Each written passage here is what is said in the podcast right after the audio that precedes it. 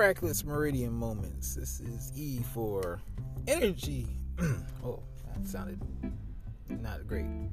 What's up? This is the book of episodes. No, boy, this is the book of Ethan, and I am trying. I'm not trying. I am going forward with the podcast. Has it been a minute since I've been here? Yes, yes, it has. Do I have explanations for why? Yeah, I probably do, but it super matter. I'm in semi live in Honda Studios, about to start a, another uh, 14 hour day. And um, it's good times and great oldies. Uh, that was for the, the oldies out there. But, anywho, um, new direction. This used to be Aftertech, and as you can probably tell, I have not changed the logo yet. I got a, I got an idea for that. I just have to actually do it. I won't tell y'all when it happens. You just see it. But Book of Ethan is simply me going through my interactive journal, which I have did a little bit last year or sometime this year on Twitch.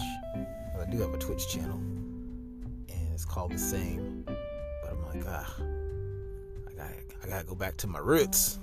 All the way back to my roots. So let's do a quick Book of Ethan submission. This is day 199. Let's see what goes.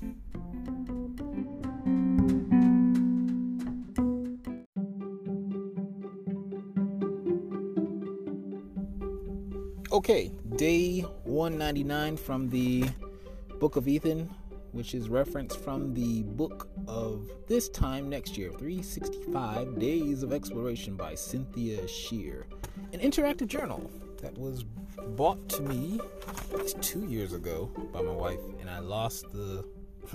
I lost the journal. I was writing in it. I lost it, and then I found it miraculously, and then I started jumping into more journals. So now, in order to like get back into doing consistent journal writing, which I kind of missed yesterday because I got in late. Uh, I'm gonna try to incorporate the podcast into it and maybe some Twitch, Twitch ones too, so you can see my beautiful face. But day 199, your stuff. Have you ever shoplifted? If so, what have you taken? Did you ever get caught? If not, what has stopped you? Okay, Little thing about me, I'm trying to monitor my time because I got like 13 minutes before I can clock in and get started. But little thing about me is I do not like breaking the law. I am a true blue, black and blue, yellow, green, rainbow colored. Yeah, I can say that now. Um, just we need to take back the rainbow. No, we need to be a skittle people. No, um, I'm a I'm a do-gooder. I like doing uh, good things for, for people and the world, and I think stealing is bad. So for a very long time, I, I never really stole anything or shoplifted anything because I didn't want to go to the police. I didn't want to go get thrown in jail. And for anybody that's, I know, a fervent believer in HBO TV, there's a little show called Oz came out in the late 90s that was a crime prison drama. Not like prison break where everybody's trying to break out, but it's like, no, you're in prison and you're gonna stay in prison and you got trauma and and a lot of other bad things happening to a lot of people and a lot of the circumstances that brought to brought them to being in jail. So that that kind of spooked the, the, the poopies out of me. So I was like, nah, I'm not I'm not going to jail. No way, no how. So anyway, that's that's one reason why I probably would not uh, shoplift or, or steal per se.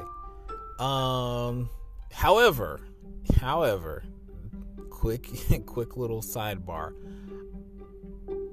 Technically, yes, this is shoplifting, but at the same time, it's almost like. Uh, you know, it's not super bad. So anybody that knows me, I have like three major components. That's that's comics, that is video games, and then what's the last one? I think it's science fiction or Oh, there's another one. I gotta go look in my journal what the other one is now.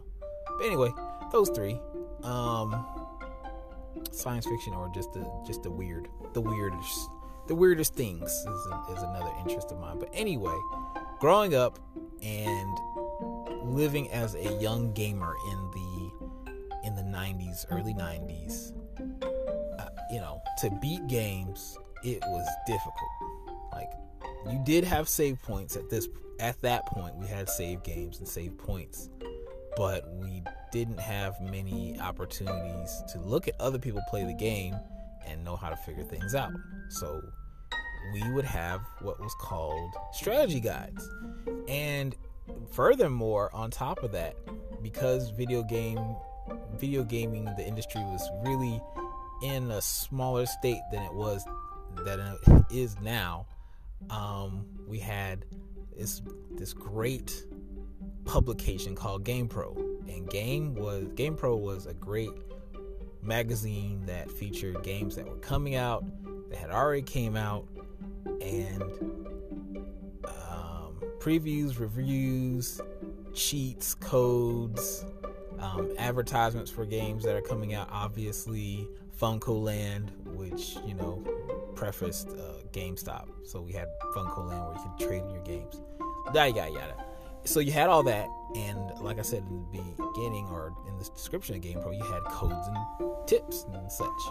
So what I would do is I, if I went to the grocery store with my mom or my dad and they're out there shopping, I'm like, uh, I don't want to walk around with you in the shopping cart because shopping for groceries is boring.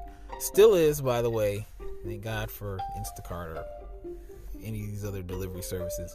So I would, um, dang, time goes fast.